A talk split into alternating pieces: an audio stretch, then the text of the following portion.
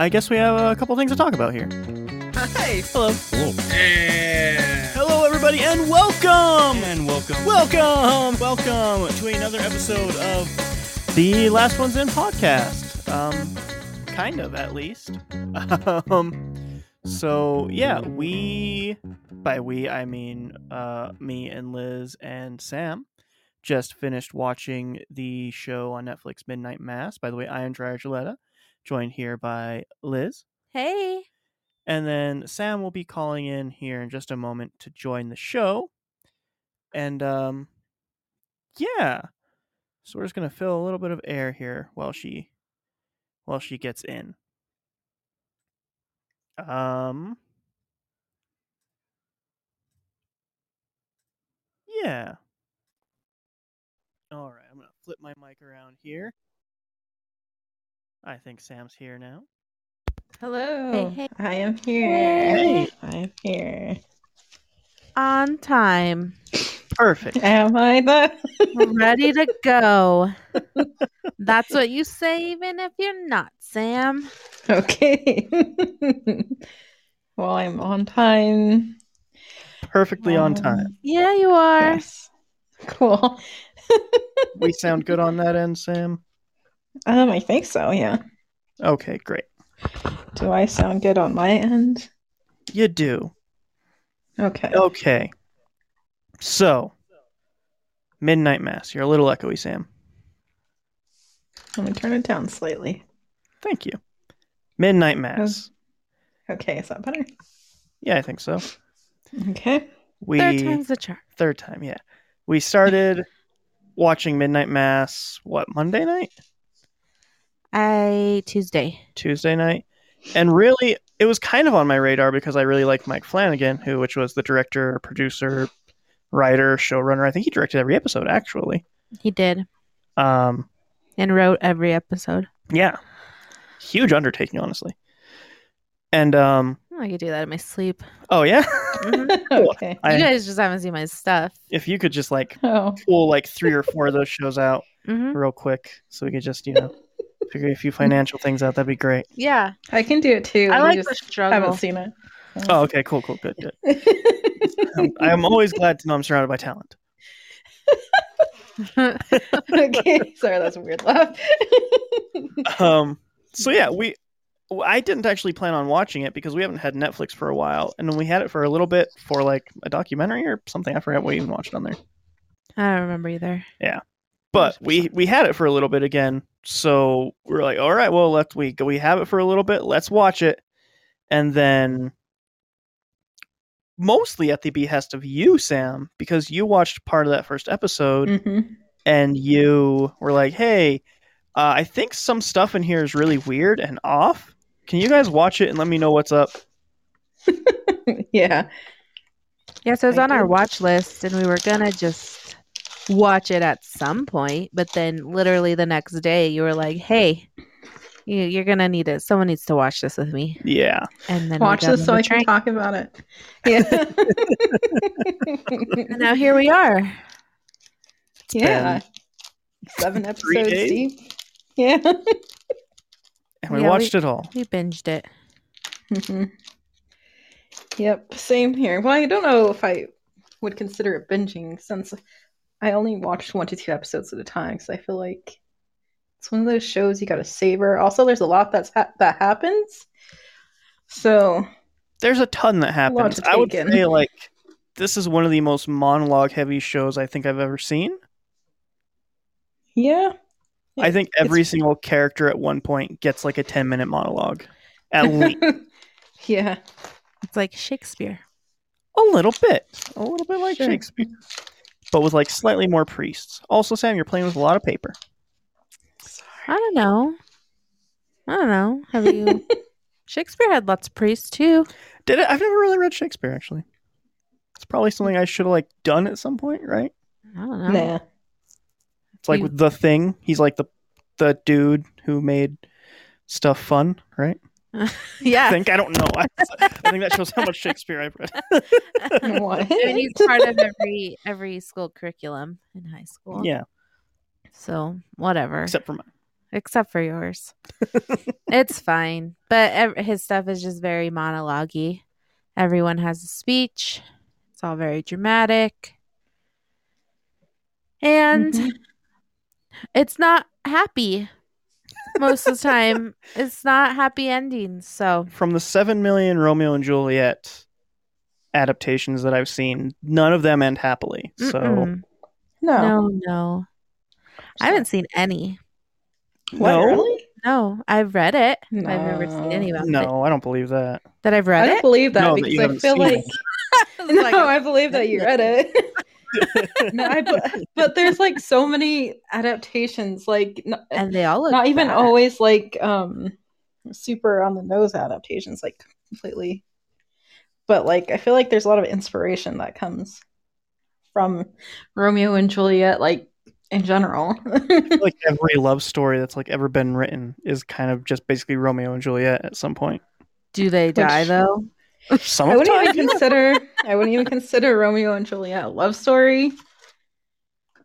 Cause it's about Yeah. like a fucking thirteen year old or fucking whatever. You've never seen West Side like- Story? I've seen West Side Story. That's Romeo and Juliet. yeah, that's Romeo and Juliet. Oh, okay. The more you know. I guess so. Then I saw that there's going to be oh, sorry, this is like going off. But I saw um a trailer for the new West Side Story actually. Directed by Steven Spielberg. Yeah. It's Really of weird. Weird, yeah. Spielberg, Shakespeare, same thing. but at least in this one they they won't just like take white people and like paint them brown. Uh, no. I admit some maybe. I think there's some questionable casting still, actually. oh. We will see. But anyway, Okay, anyway. as E would say, Nice. this is not the Steven Spielberg podcast. Or the Shakespeare podcast. Yeah, or yeah. even the Midnight Mass podcast. T- today it is. Today it is. so yeah, Midnight Mass for those not in the know of the behind the scenes is another work by Mike Flanagan who rose to I would say popularity and fame to a certain extent because of Oculus. He did a short that was Oculus uh, in film school. I think he was in film school if I remember that correctly.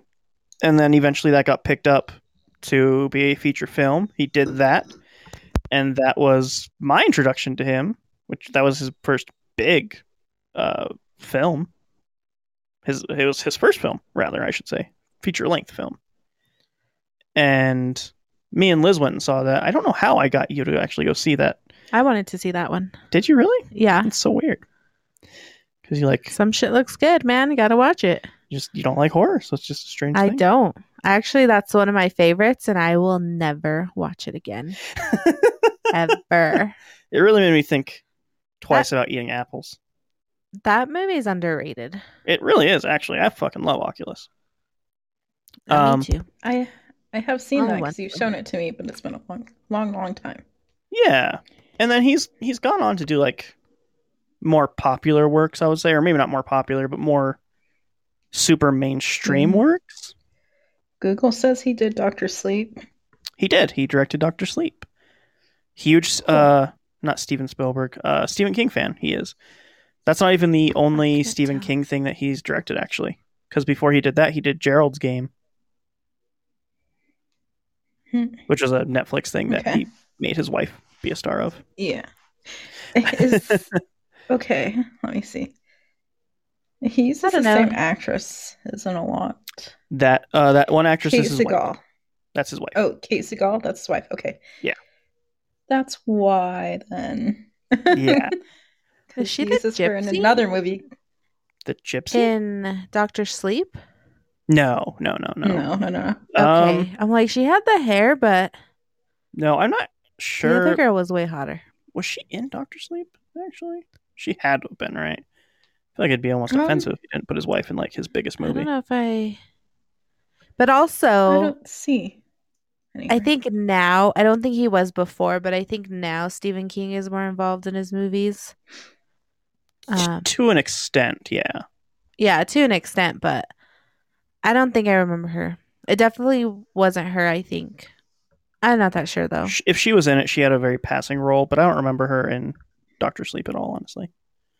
Yeah. I don't But know. yeah, um, I guess the most well-known thing that he'd be known for is um, Haunting of Hill House and Bly Manor, because those are actually pretty super popular with a range of people. Extremely popular, actually. Also, Netflix Yeah. series. Yeah. Um, that was actually one thing that I remember reading about Midnight Mass before it came out. Is he was very adamant about like this is not part of the Haunting series. This is not going to be tonally similar to those. This is its own thing. Don't Mhm. expect that same kind of story or plot or tone from Midnight Mass. It's its own thing, not part of the series. I mean, okay, I there is sort of a, the same tone. Probably not like um as Yeah. gothic horror. It feels like more like a I don't know. What would you say it feels like? I don't know. It's it's very weird. The things that I want to describe it as, I think, would be kind of spoilery for early on in the discussions because there's things that I directly correlate it with near the end. but I would Yeah. I would definitely consider it like a gothic horror because it does remind me like a lot of Dracula ish. Um which spoilers. I don't know how spoilery we, we're gonna get here. we'll get spoilery. But I would like to tag it before we get there. Okay. so forget I what I just said. that wouldn't have been spoilers if you didn't say. so true. and then people would be watching like the first few episodes and they'd be like, How is this anything like Dracula? there's no castle, there's no fucking yeah. I didn't. I don't think I got a a gothic Victorian vibe from it. Honestly, Not a Victorian vibe, but definitely a gothic horror sort of vibe to it. I don't. Um, I don't even know if I got a horror vibe from it because we were just watching. The reason I actually wanted to watch it is because we watched like the little trailer thing that Netflix does, and I was like, okay, I kind of watched Bly Manor, and I was like kind of hoping Dry didn't watch it all without me. but he always talked about it. I'm like, okay, I'm kind of glad he did though, because it was kind of creepy sounding, and I don't know, it just seemed like something um, it because it's modern so i don't know i just didn't get a, a gothic vibe from it but I don't. I think I agree with you. I didn't like get a gothic vibe necessarily. I did because it is very dark and it is monologue heavy. and it's sort of, Yeah. I don't know, just the vibe of it is because it doesn't, all gothic horror doesn't have to be like, you know, fucking Edgar Allan Poe and stuff like that. no, I it mean, doesn't.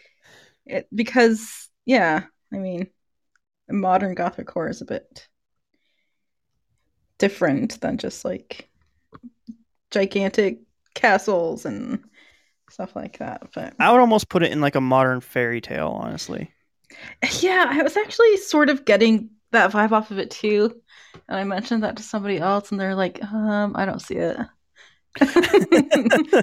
but yeah, I did get like a fairy tale sort of vibe, like off the first few episodes. Yeah. And then um I don't know why. I don't know why. And I felt I don't know, like I said when I like recommended this to you, like the first episode seems really weird. Maybe it's because I didn't know what to expect exactly. But the acting sort of seems a little I don't know, different. Really good, I guess. Maybe that's why it's so different.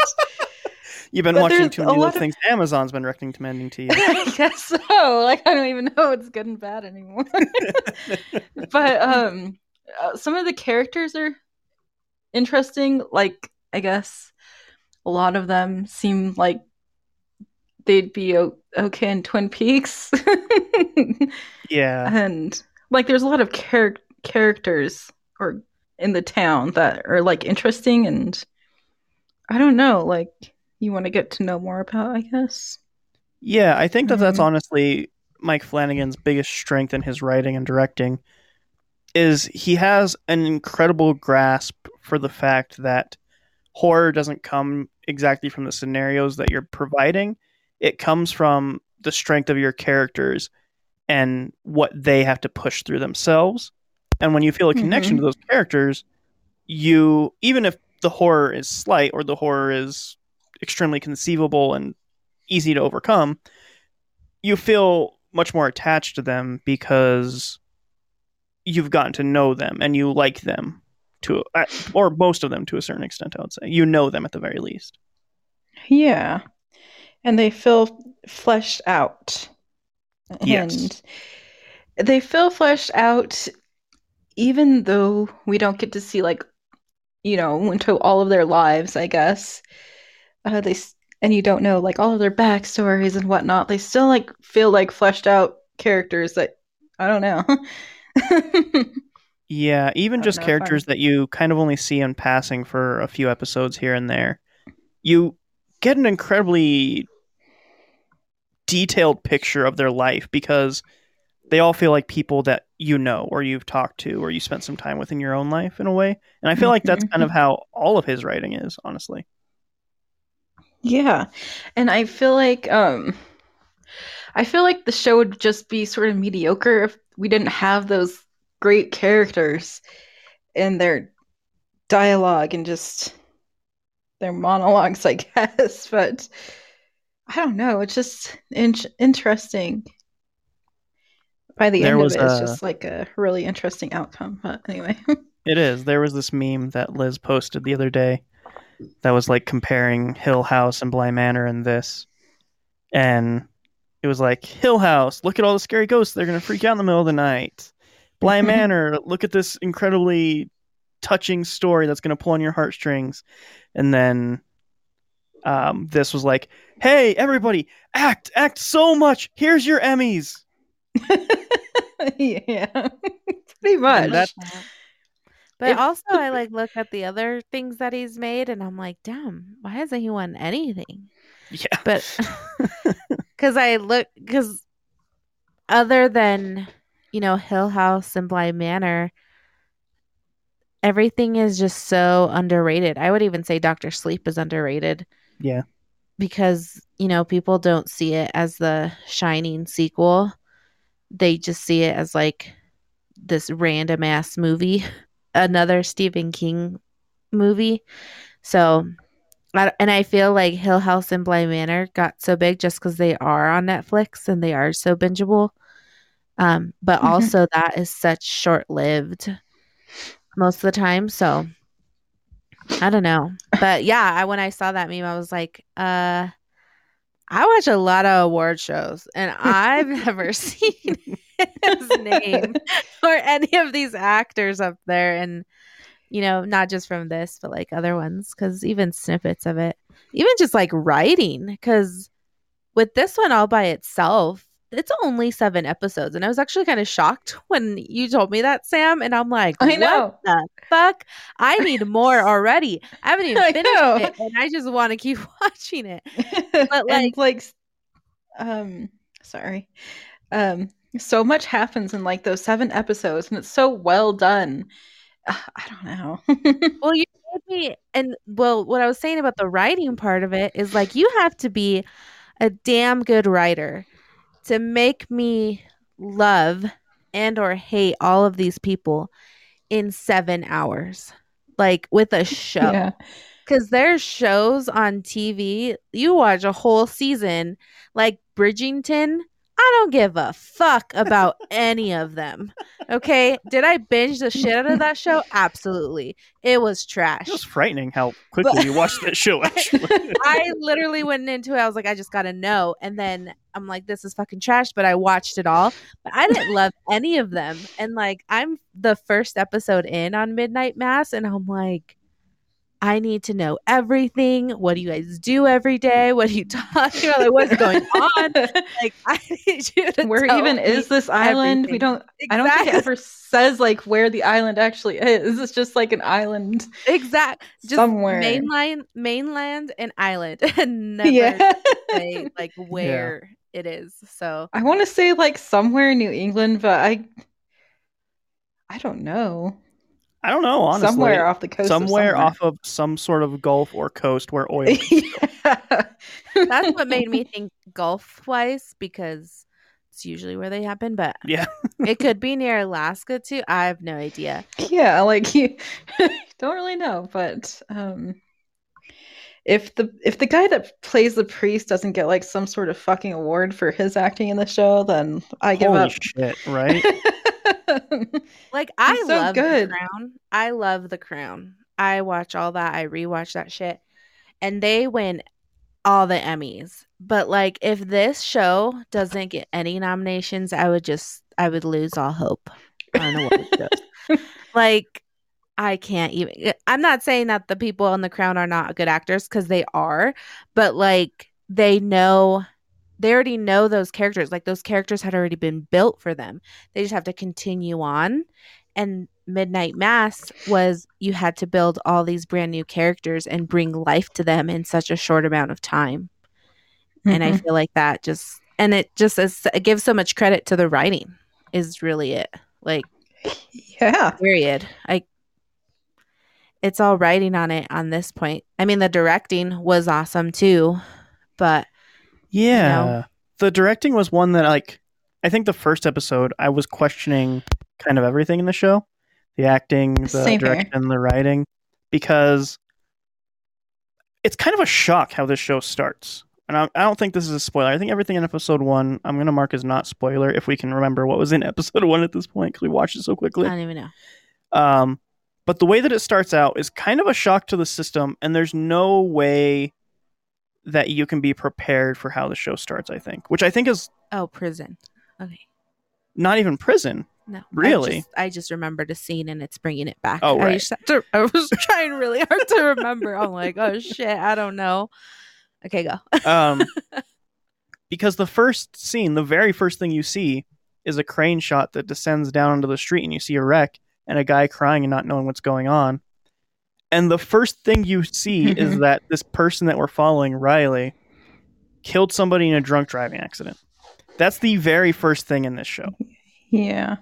and there's not really anything that can prepare your mind for like okay this is the this is where my mind has to be in order to process this because it's such a thing of sitting down you're excited to watch a thing and immediately just snap oh okay this is dark this is dim dark grim territory Right. Yeah. and it's almost whiplash honestly hmm I went as a blank And- slate, so I don't like. I have no idea. I didn't expect to start there, but from where where it went and where it was going, I see why it started there. So I don't know. hmm And it feels like so far away from the very last episode. And it's only seven episodes. That's the crazy part about it.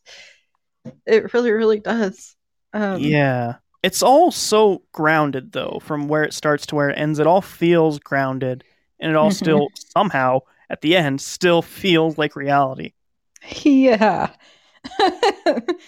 um, I don't know. Really want to talk about all of it. I don't know. So I don't know if we should go into full spoilers. what I said about what I said to Jeriah when you see the like because it's a car wreck, right? And you know mm-hmm. that like dead people in movies and TV shows are like dolls, right? And they just you know make them dead, like. And I'm like, imagine being the person that has to carry that fucking thing everywhere because they appear multiple times. And I'm like, oh hell no, no, no, no.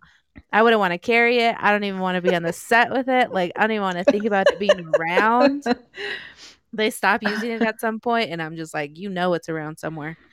It's in some closet waiting for you to open the door. That's what that thing is doing. Um, yeah so the other thing i want to say about this one scene is it gives you a lot of insight into. I'm going to call him our protagonist, Riley, the main Can't you really character. call him that? I don't know. I guess for the first, like the first half of the series, maybe he is the main character. I think that that's the closest thing you get to a main, main character until the priest comes in. Mhm. Yeah. I thought he was going to be the priest, to be honest. Oh yeah, From the preview, and then it's starting off with him in the car wreck. I'm like, okay, so you're going to go to jail and you're going to become the priest. That's like when people find God and shit like that. So this what's going to happen. um, but yeah, the whole show is extremely religiously charged. It is, but it doesn't feel like it's. It doesn't feel like it's shoving anything down your throat. That's the thing. No, and it doesn't feel like it's taking a stance one way or the other. I would say either. Yeah, it doesn't. Um, which is, I think it's really interesting because um, it never really says like if religion itself or the belief itself is bad or good, and it gives you a lot of different um perspectives, I guess, in that. It's not the religion itself that's bad. It's the people in it that make it what it is and sometimes it can be extremely toxic, as we see with Bev, I think her name is, Yes. um, the crazy religious lady, or it can be just sort of, I don't know, wholesome, I guess, um, with most of the townspeople. Um, At least it starts that way. yeah, it starts that way. There's definitely people in it that I don't know. it's I find it weird that Bev has so much like power over so many people because she's that's her name, right, Bev? Yeah. Yeah. Okay. Crazy. I find lady. it weird because she's she never shuts the fuck up. And she's obviously very um narcissistic and she thinks she's not flawed or bad at all at all. Everybody else is. She could never be. And it's she she twists this the scripture, I guess, to her own needs. And I think that's a metaphor for a lot of a lot of people in religion, honestly. I think that with the two or uh, the three religious characters that I would say are pro religion in this, or their characters are pro religion, not necessarily it's trying to shove the religion down your throat kind of thing, is you have three very different stances. You have the priest who is very forward about it and hmm for the most part, I would say honest about his beliefs and how he feels about religion. Um, to Mhm. Riley, at the very least, of any of if of anybody, he's very honest with him. And then you have the mother, who I think is another surrogate for a lot of the religious views, and I think a lot of that comes in with, um, from at least from how I was able to see it from my point of view as being raised religious and having a lot of that kind of religious pressure put on you in a religious family Mm-hmm. um, and then you know straying away from that. So I, I kind of I understood Riley's character a lot. Yeah. um, And then having sort of- like that religious guilt pushed on you constantly and telling you yeah, how flawed you are, how fucked up you are because of things like that. And Mhm. then having Bev, who is I think when people think of negative religion, that's more or less that's- the picture of what you see in Bev's character. She's like the Westboro Baptist Church of Midnight Mass, yes. basically. Um, Um, and it's so weird that so many people follow her because nobody seems to actually like her. No, but she's and able to like- twist her words enough to where she always makes herself look right. Yeah, and anytime anybody like tries to like call her out on it, she just keeps talking and spewing her stupid fucking bullshit. Uh, she's the worst. My least favorite character, but she works so well. I don't Um, know. Before we get into our thoughts on the show in total and give a spoiler tag warning, I want to go over the general idea of the what the show is from episode one standpoint. So. Like I said, you get that very grim, dark opening with Riley and knowing that he killed somebody in this car wreck. Um, drunk driving accident, really, is what it turns out to be. And he's praying during all of this. And the first responder says, I don't know if even if you, Sam, heard it or Liz, you heard it at the time because we were Yes. well. Is like, while, while you're praying, why don't you ask your God why he kills all the innocent people and lets the drunk assholes get away with the scrap? Oh my god. That's like the one of the very first lines and so powerful and just Yeah. like so fucking true. Uh, and that it's, and it's it's funny because I would say in those first two minutes, you have a cemented understanding of who Riley is, what he's experiencing, and how you can see his negative opinions on religion start from that one two minute scene at the very beginning. Mhm. It's just yeah, such perfect writing, honestly. it really is. Um, Also, you have to think of.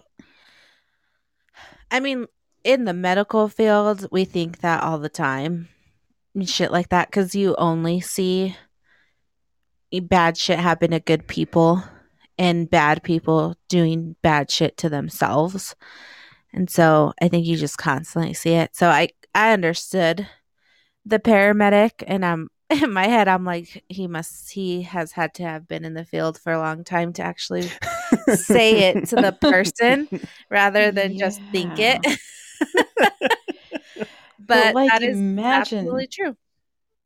just like imagine like the whole he was like super super drunk and he says that he like didn't really remember most of it but then he also i don't know if this is spoiler but he like sees um the person that he killed Yeah, the throughout you know part of it. Right in the first episode. Uh, it goes over that a bit.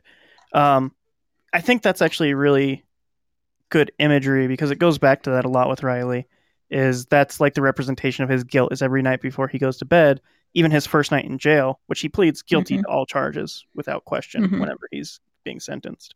And his first night in jail he just lays down quietly and you see these flashes of the red and the blue from like the cop cars on him and it does an opposite shot to what he's looking at and you see the girl just wrecked glass all in her face parts of her head missing. Mhm. and it already paints the picture that this is what he sees every single night before he goes to bed and it's just like the personification of all of the Of fucked up things that he's done Yeah, and it's it's very similar to um I know most people will probably point this out, but it's like similar to uh, the Girl in Bly Manor too, because how that plays out. Um, yeah, it's a Yeah. lot. But, Um, but then you fast forward very quickly, four years, you get introduced to a lot of characters very quickly. Mhm. Um, because he was supposed to have, I think, four to twelve years, depending on behavior in prison. He got out in like four and a half, and he's Mhm. on parole, and that's when you learn that the place where he used to live was this tiny little fishing island with only dozens of people living there Yeah. and he has to go back and live with his family because he doesn't really have any other options at this point. And you get a very strange introduction to what a normal happy is. And I think that's the part that maybe threw me off is because it was Riley's like very dark opening and then it goes to Mhm. like his younger brother being a younger brother in like a mostly happy household, I would say, and hanging out with his Mhm. friends and like going and getting high on this little beach island area. And like I think that's what was off-putting for me because you're introduced to the, the the darkness part so quickly and then you're just supposed to be like, "All right, uh here here's a happy thing." And yeah. that was very like- weird.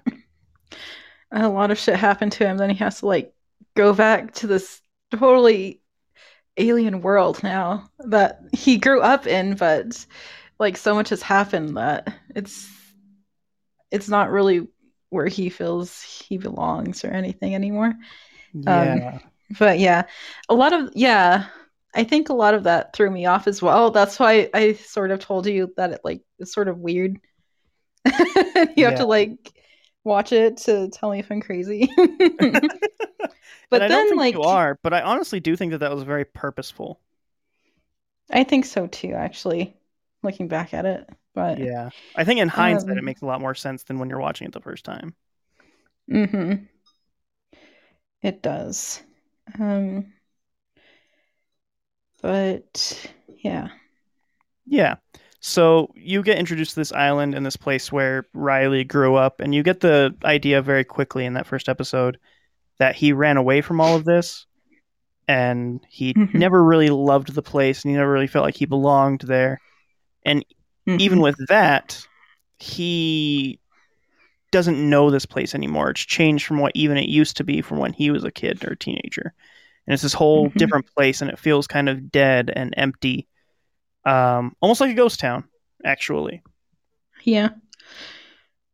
And you get introduced Um, to the mayor, who is just if you've been in a small town for more than a day or so, every mayor is just annoyingly happy and giddy about all the smallest things because they have to be for the town.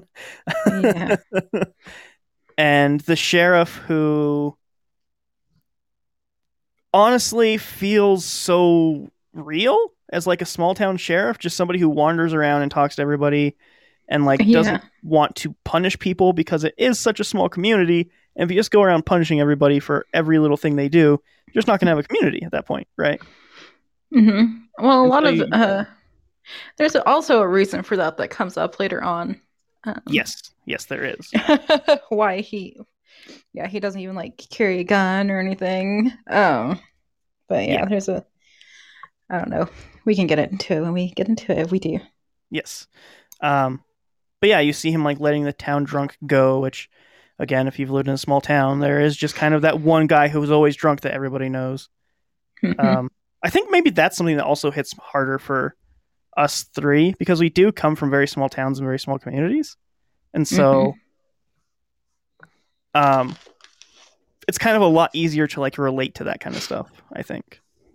yeah. I think so. Um, probably not that small of a community, but Not quite that small, no. um, but yeah. Yeah. And There's so, still those people, those people that everyone knows or knows of for some sort of reason or another.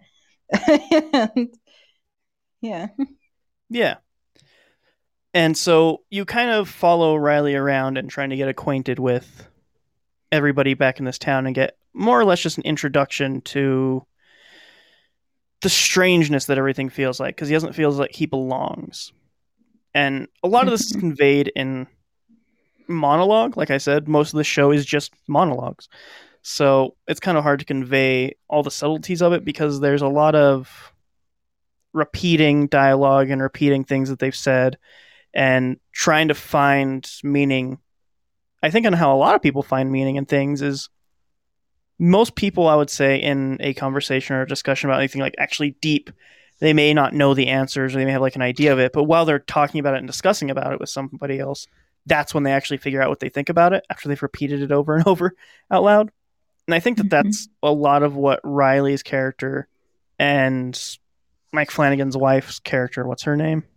Erin Erin. Greene, I think. Yeah.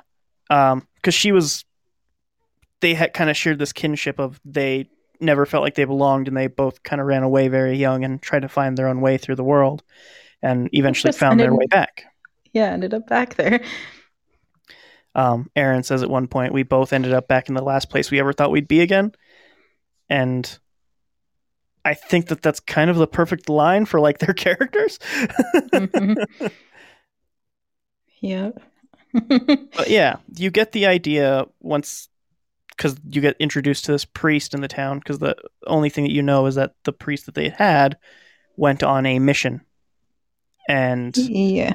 this replacement priest comes out of nowhere and introduces himself and nobody knows who he is or where he's from and this is where liz came in with her catholic knowledge because she is catholic hmm and she was like what that wouldn't happen like everybody knows when the new priest is coming it's True though. They don't move anywhere without the diocese knowing. They don't breathe without the diocese knowing. So when they were like, I mean, I get it, it's a small town, but like you still get a phone call or something like, hey, so and so's going to join you. Or whatever it may be. But yeah um so I would say, Liz, without spoiling anything, how accurate to Catholic lifestyle is this? Um, I'm pretty sure you sat through a whole mass throughout the whole thing. Um, Just one though, like maybe two, but for sure one. Um, small town. It is different, but I mean, it is. It he follows it very well. I think he studied it. Unless he was Catholic, then he had to do any studying. He knew all that shit already. Flanagan But- sounds Irish, so maybe Irish Catholic. I mean, he, yeah, they're, yeah. So I don't know, but it was, it was, it was it. I don't think it, anything was inaccurate for things. I've never met a batshit crazy Catholic like that though, like Bev. I would Like- say that's reserved for the Baptist faith. yeah, generally. I've definitely for sure at least met one crazy Baptist lady for sure. But I definitely I've never met a crazy like crazy ass Catholic like that. Like no. So, yeah, I don't know about Catholics, but yeah, definitely more in like the Baptist side of things. That my mom, for one, but but I just wanted to say, um, I just looked Yeah, it up and it said it said Flanagan's experience. Um, he described himself as a healthy that um he had a healthy Catholic upbringing, including twelve years as an altar boy. And then he said he finally read the Bible and felt the scales fall from his eyes. I don't know. yeah, I I think that that, whole article for that. But that yeah. tends to happen for a lot of people once they actually start reading it. yeah, or just like experiencing life outside Yeah. of the church. Yeah, Yeah, I think a lot of people would drive people away from religion if they grew up in it. Like for me and you, and yeah, yeah. uh, at least for us, I think Liz still has a more or less healthy relationship with her religion. yeah. She's probably better. En- enter comment here. Yes. yes. I mean, compared to you guys, it's wonderful.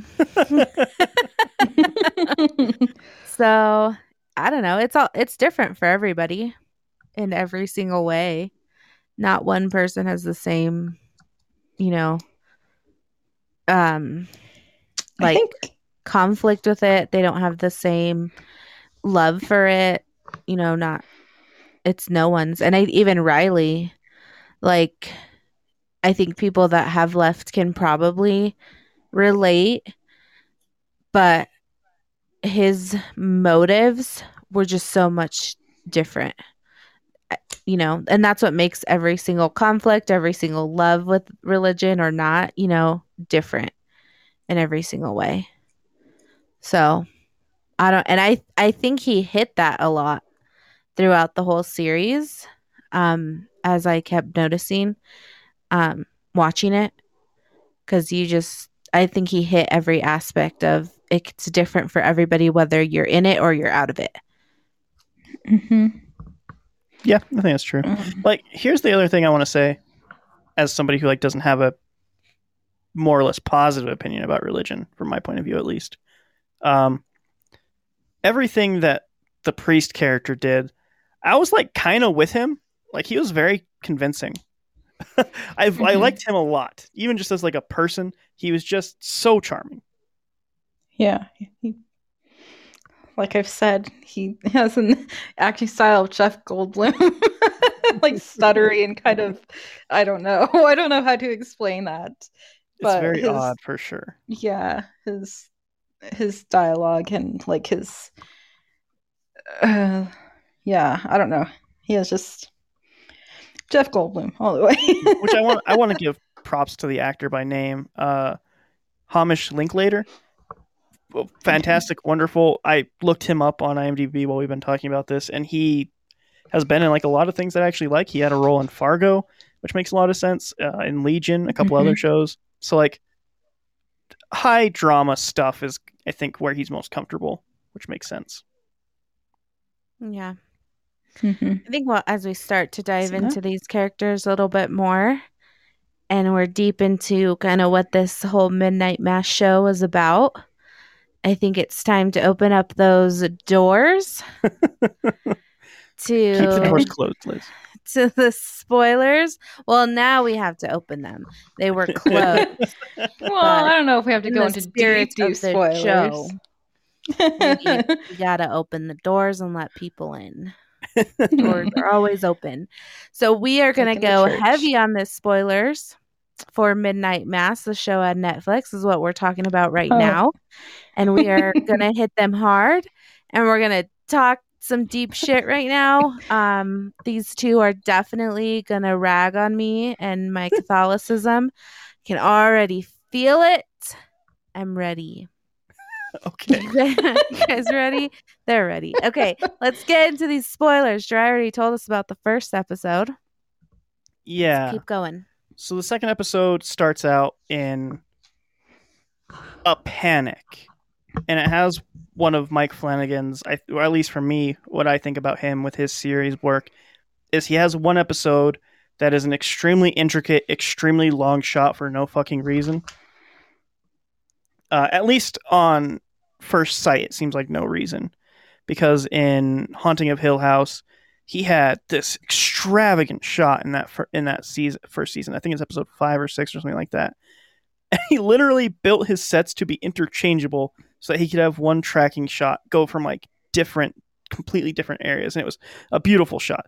Uh, it's almost the entire episode is like two shots is all. There's like two takes and that's it. Um, or at least looking at it, it looks like two takes. There's a lot of hidden cuts in there, obviously, but.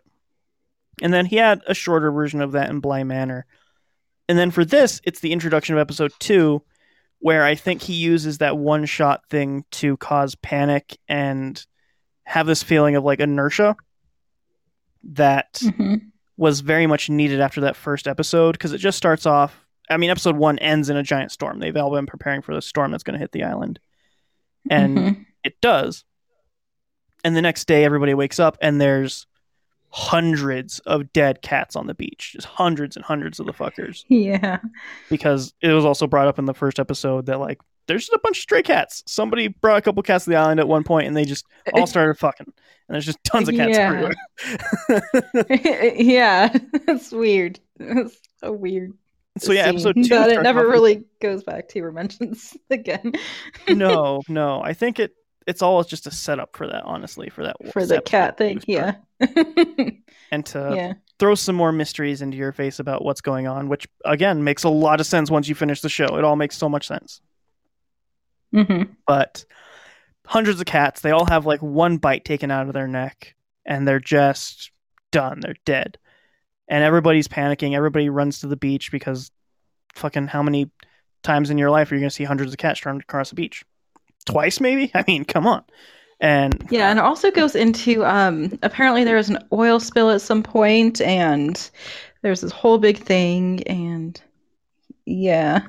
made it very difficult for So- the fishermen who which the island is mostly made up of fishermen from what we gather throughout the whole show made them very hard to fish for a while and it was this whole down spiral into poverty for everybody Yeah. And I think that was part of the reason why the island wasn't thriving, I guess, anymore. yeah although maybe a lot it of people really took Yeah, a lot of people took like um fucking what would you what do you call that? uh, fucking deal plea from the oil bargains? companies Plea bargains? Is that what you call it? Not plea bargain. Settlement. settlement Settlement. Yeah, thank you. settlement from oil pe- companies that had spilt the oil around the coast Yeah. Um, which ag- another great thing that I think is very telling of characters is Bev is the person who convinces everybody to take the deal. You learn from a couple pieces of dialogue, yeah. which she seemed to gain quite a bit more out of that than everybody else. Yes, um because it does go into like the financial sort of things because there's like this whole new like rec room like for the church that they built and uh, it was it's sort of um nudged at, I guess that it was used more as like a funnel for her money laundering or whatever Yeah, basically it never like states it like you know it never tells you like- for sure, and it lets you decide what you think about her based on her character. Based on her Mhm, I character, I, would say she definitely funneled so much money through that church. Oh yeah, so much. Like, oh, she's the worst. Yeah. Um, but yeah, this I think it's like a ten minute tracking shot with no cuts in this first scene of just everybody getting together, talk. Every character gets to interact in this part, which I think is Mhm. really great and special about it because in a lot of shows like these, some characters never talk to each other even once, and I think that that ends up being the case for a lot of what happens because characters are just so separated. They have a lot of different things going on, following different parts of the Mhm. plot. And so I think this is a really good part to get characters interacting who normally wouldn't be interacting on this island in this one part. yeah. And you get this tracking shot and it just circles everybody as they talk about what's happening and how to fix the problem. And it starts giving you this feeling of like ha- ha- haptic, not haptic, hectic. That's the word. it gives you this extremely hectic feeling like you don't know what's going on and nothing's like stopping everything has to keep going and going and there's no slowing down and i think that was a much needed push especially after that first episode because it starts throwing actual huge mysteries at you at this point and from this point on Mhm. i think it doesn't stop throwing big things at you any uh, at any point i think every 20 minutes is a new huge thing that it throws in your face Yeah, it it never really seems to like um I guess get stagnant or boring. I don't feel like there's any part in it where I was like bored. and it kept me guessing and even when I wasn't guessing anymore about things, I was like, okay, still am interested and I still like want to see what happens and where these characters go. Because like I most shows that I watch, I really fall off so easily if it like becomes the least bit boring or yeah i don't know there's so many shows that i just don't finish because of that I mean, But honestly, I there's so like- much entertainment out nowadays. It's there's no reason if you don't like something, there's no reason to keep watching it. You're not there's no you're not forced to do it. So why do it? Yeah and i think actually i really really like that it was only seven episodes. Um it it used that short amount of time super super well and everything felt like it it was actually thought out and which is like a contrast from like something like American Horror Story where it feels like they sort of write it on the go while they're filming because there's just so many stupid fucking things that happen. Yeah, actually sense. It just goes off the rails.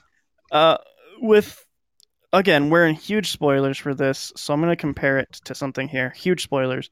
Um this show and the newest season of American Horror Story are both vampire based. Okay.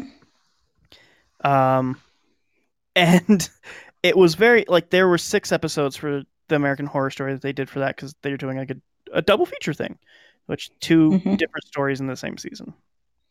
Yeah. And so they had six episodes for this vampire thing and how they handle that.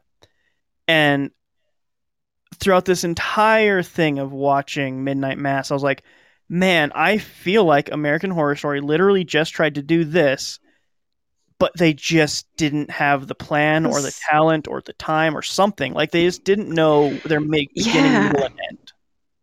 exactly. And I felt like this absolutely knew it. Like everything was intentional. Yes. and you just don't oh yeah again like the time the little bit of time eh, was actually used so well Yeah, yeah, I agree. Um, also I that, I think that that shows to like why it's seven episodes. that's a weird number of episodes, right?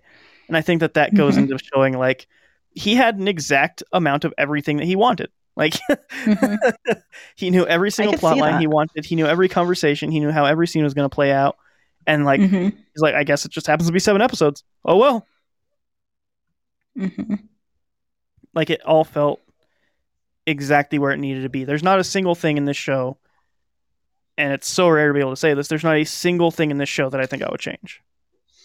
yeah Uh, well i guess one thing maybe um so like in the first few episodes we're introduced to the characters and there's um bad bad old age makeup and you can tell well at first i wasn't like sure if this is gonna like play into it at any point because you know um like why would you use just bad old age makeup if you're not gonna like make them age back or something like that you know because of course they want to use like the same actors and stuff like that and which turns out they did like there was like a healing and de-aging sort of um thing so I actually have a question for Liz here because we both know these actors. We've seen them in a lot of things. Maybe Liz hasn't Mhm. seen them in so much though. Did you realize that they were they had a bunch of de aging makeup on? Do you just mean old, old age, age makeup? makeup? Yeah, old age Yeah. makeup. Sorry. like I don't know what de aging makeup is, but I want it, and I think we could make a whole lot of money off of that shit. Um, the only one I noticed was the mom, the yeah like the doctor's mom. I'm like, her Mhm. face looks fucked up. Like, yeah it doesn't look natural it, yeah, it was like it was like sagging, but like not natural sag. Like they just stuck something on her face and then put like Mhm. prosthetic over it, and then wrinkled it out. And hers, I really noticed, and I really wasn't noticing the other people until later and so i i wasn't noticing it but i also because of the history of this director and what you have told me about his other netflix shows i'm like i'm looking at everything. Paying attention to the background to that door to that table to that chair to a point where i didn't notice things as i should have. Because as I get as we get into like the third episode, or no, actually even just the second episode, right away with the finger or whatever when she pricks her finger. Oh yeah, she's like quilting or something. Yeah, and I'm just like, okay, whatever the fuck. She like she poked her finger, whatever. I don't get it, and like I don't even notice that that's when she can see. Like she's it's this whole like five minute thing of her like going up and down with her glasses looking at this piece of blood on her finger. And i'm like looking in the background. I'm like okay where is it? Like what's gonna happen? I'm not i'm just like it happens lady. Move on. You poked your finger? Okay. Like we get it. Let's keep going. What's happening? And then like i didn't notice those little things until the dad i think with his back and that's when Mhm. and and then of course when Jeriah and I talk about it after each episode and he like says all this shit and I'm like mm, that's and when we were talking about it I'm like yeah I'm not paying attention to the right stuff well, I don't think there's any li- like in Bly Manor and um, Haunting of Hill House. There was a lot of background stuff and like hidden Mhm. ghosts and whatnot, but I don't think there's anything like that in this one. oh I could tell you that I there's not yeah. Okay. well, I can tell you. For a fact there is not it's all it's all put in front of you which again I think now like looking back at it is very Mhm. purposeful Yeah. because um that's exactly how religion is everything Yeah. is set out on the table and either you take it as it is or you don't um or you take it how that person wants you to take it or you don't kind of thing so i don't know yeah i didn't notice the them being older just the just the mom i it was Well, yeah, I think the I think the one that stood out the most was the mom. I don't know. I didn't really notice much with the other people. I mean, it was a bit odd, but um yeah. So, I think the first episode with that and some of like the weird sort of acting, like the weird acting from like um I guess Riley's mom Yeah. and um Eliza's parents as well. Um they seem very much like Twin Peaks characters. so that was like a bit distracting, but like not super in a bad way. It was just sort of off-putting because it felt so I don't know weird in this show, I guess. it it it did feel a little weird, I think, but yeah, I think I ended up di- I ended up getting a lot of hints about like what I thought this show was going to end up plot wise because of Mhm. the de aging stuff, like you're saying. Um, yeah. because I I have seen a lot of these actors in other Mike Flanagan stuff, and like some of the other actors, like the the mayor, like Leeza's um, dad. I know for a fact that that actor it does not have gray hair at all. so I was like, okay, Yeah. something is going to be going on with aging because there's why would Mike. Flanagan just give this guy fake gray hair? There's no reason for that. Exactly. so that was a bit distracting for the first and like second episode, but then I was like, okay, things are happening. There's gonna be things happening. We'll Yeah. see. Um, but I forget the exact details of everything that happens in episode two. Me too, actually. There's the cats and The dog. The oh, dog. oh yeah, the dog. Did we ever figure out exactly Oh, yeah. exactly what happened there? I think you know. Bev. You knew. You think it was Bev for sure? It was, yeah. It was your mom. yeah, there's this very Oh, it was for lovable sure. drunk character. In lo- the show. What is his name? His actor, like his real life. His actor name. I- I honestly, I loved him. Like well, okay. I really I- loved him. I thought he felt very one dimensional until that scene in the trailer where um okay, so here's the backstory on Well, this. drunk people are though. Drunk people are just drunk. That's all they are. yeah. that's all they are. But there's So- also an underlying reason why, and I feel like it's oh yeah, it was a powerful scene. But basically, um the girl, the little girl, not little, I guess she's a teenager, but she's in a wheelchair, and it's because um her and her dad were walking at one point and this guy was like hunting um and he shoots ends up shooting her and like ends up shooting her in her spinal regions i don't know words. But um she becomes paralyzed from the waist down. And now she's like wheelchair um, bound because of this. Um and eventually because you know the whole everybody is healing and like there's miraculous stuff going on um she does actually start walking again. Um and there's- this great great scene where she actually confronts him in his trailer and it's really powerful and the acting on his end is just he's so uh, I don't know. Her her part in that scene was fucking fantastic. And him too. It was just I don't know, you'd have to watch it, I guess, but I feel like in that scene, what's so great about it is because from her character's point of view, whenever anybody's done you wrong in life, at least for me, like you go over it in your head, you play it over and over, and you're like, "This is what I would say if I were here." Like, yeah, that's yeah, I, yeah, you kind of hit me in the arm, and you motherfucker, and like, you always have like if somebody's like done you real wrong, you have this whole spiel in your head about like what you would say in the perfect time that would make them like feel the way mm-hmm. you feel. And er, I think everybody feels it at some point or has that kind of dialogue Yeah. in their head. Um, and so she's getting that, and so you're getting kind of this huge thing coming out of her, and she is acting her fucking heart out, and it's really good, honestly. But the Joe Collie character, uh, whose actor's name is Robert Longstreet, um, he I think carries the scene without ever really saying all that much yeah, because you can say- feel his pain and his regret just in his eyes. And I feel Yeah. like that is so how do you even do that? Like how do you fake that kind of like pain in your eyes on your face? Like I don't even know how you do that.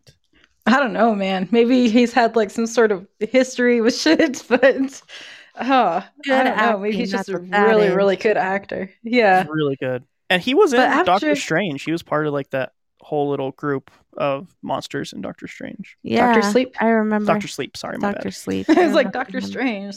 okay. Yeah, Um, he was yeah. good though. He was he's a short-lived character, and I love. I really did love him. So Yeah, he Yeah, I he definitely he started like he he became a more of a two-dimensional sort of character after that scene for me. And then it was really disappointing. Um but I don't know if I even want to go into that. I I, know we said we're in super was- spoiler territory now, but even so. I don't ever feel like he was a two dimensional character. Honestly, I felt like I don't know. I felt like he was the care. I mean, I, I feel like I've met people like that in my life that like always feel attacked, like they're being shit on, like everybody around them is always judging them because, I mean, to a certain extent, from their life choices and what they've dealt with in their life, people are. Yeah. That's kind of how people are. They just kind of do that. Mm. But like, I always felt like he was growing as a character, especially after that scene. I think actually. He absolutely was, and you could really feel that. And yeah. because even though he is this character that nobody really has compassion for, even though he doesn't really like anybody because nobody likes him, I always feel like he always had compassion for everybody else and he never wanted to hurt anybody else. Like he never wanted pain for anybody else. He just wasn't sure how to Mhm. deal with the pain he always felt inside of himself, which is why he was an alcoholic. He was the he's the town alcoholic that I had mentioned before. Yeah. And because of all the guilt and stuff from what he did, um, I don't think he felt he had a say in anything. Yeah. Yeah. Um, but hey, we'll get to see that actor do some more acting again very soon because he is a character in Halloween Kills, which comes out in October. Oh, Uh, Now. I guess now it's October, so now it comes out in a couple weeks, I think. Yeah. cool. Um, but yeah, I, I want to say after we're introduced to the priest character, I think is when the show finds its real protagonist. Because I would say Riley is almost a false protagonist, honestly. Yeah. And the priest character. Go ahead. I would I would say that there's not any one protagonist though. I feel like everybody has their own paths and stories. I feel like Erin Greene, she's a protagonist sort of. I feel like the sheriff, he has his own thing going on as well. Um I don't know. I feel like those three characters are probably the ones that stand out the most to me as like I guess main characters, even though I don't even feel like there's a main character in this. Um but yeah. the priest is definitely a really big part of it though, because he's like at the center of everything. Yeah. And you mentioned the sheriff. Um, I want to say I absolutely love this actor. I've only seen him in 2 Mhm. things now, and it was this, and then he played a huge role in Bly Manor, and he was my favorite character in both of them. I think he's just absolutely wonderful to watch. I think. I loved Yeah. him before you loved him. okay. He's an eye zombie. Is he? Ah, He's the scientist. oh, is he really? I watched it. Oh, that's funny. hmm Huh. And I loved him in that. That's why I say that. From iZombie to Midnight Mass, quite the career. I feel like a lot of these actors are super super familiar, and I know a lot of it is from you know Bly Manor and um, Haunting of Hill House, but I feel like I they're super recognizable, and I don't really know exactly where I've seen all of them. I don't know. They they they all are kind of in that same circle of horror genre that Mike Mhm. Flanagan kind of rolls around in. I think a lot of them you would see in like Mike Flanagan projects, honestly, because he reuses a lot of his actors and actresses. Yeah, like his wife. His wife, yeah, he he has a whole movie just starring her. And She doesn't Yeah, even talk in it. It's called Hush. Yeah. It's also a really good movie. It's on Netflix. It's extremely good. Yeah, you should check that. okay. I have to watch it because I like her as an actress too. I think she's really good. She's great. Gerald's game is great. Just anything Mike Flanagan has done Mhm. has touched it all. I think is maybe some of the best horror that's come out in film in a very long time. I agree. Actually. I think Um, he also portrays what I want horror to be is evolving instead of Mhm. you know evolve for a little bit get stuck in that genre for 20 years or so and then you wait for the next new person to come along to change it and then everybody mimics that for 20 more years and with him he it constantly it's evolved every step of the way i think he's become a greater act or sorry a greater writer from every single one moving forward but i think he's probably what i want i want horror to be more than what it what it is now Mhm. Yeah, Yeah, I there's think there's definitely two a- very different like tr- like or three strands of horror. I would say even. I would say there's kind of the Like things that current? Mike Flan- yeah, like current horror. I would say there's like the things that Mike Mhm. Flanagan is doing, which I I honestly think is a tier on his own. He's in his own fucking level. yeah. And then there's the normal Hollywood stuff that they push out, which is like crappy slashers and stuff like that. Um, which he, I think, even went in. I'm going to gush about Mike Flanagan. Um, Ouija. you're Or- married Listen, if Mike Flanagan comes in here right now and he's like, Jeriah, I need a hand job Oh to my save the world. I'm gonna, I can't, I have to save the world, Liz. I'm sorry, Fuck. I have to save the world. no everyone dies that would be. Is that what all sexual predators say to their victims? I need a hand job right now to save the world. I'm pretty sure. I think, I think like all sexual probably predators are did. basically as Doc from Back to the Future. oh my god. Um, but yeah, Mike Flanagan. Uh, oh, well, before that actually, Hollywood put out Ouija, which is a game, Hasbro game, and they made a movie Ouija off boards? Yeah. Ouija boards. And that original movie is pretty garbage, basically by the numbers, horror fic that would have come out at the time. Mhm. But then Mike Flanagan uh, saw something in that material, I guess, because he was hired to do a prequel to Ouija. And it was Ouija, Origin of Evil, or Ouija, if you want to say it that way. Mhm. And it is miles and miles ahead of of that. of of the original material, I think. it actually made me want to go and buy the original movie because of how good the prequel is. Ouija. Ouija. Ouija. Ouija. Whatever you want Uh, to say. But anyway, back to Black Mass or Midnight Mass. I keep wanting to call it Black Mass. i know Well, I want to What- say something. Okay. I think um, we are an interesting era for horror because I feel like there's a lot of interesting, like, atmospheric horror coming out and just really drama based, I guess.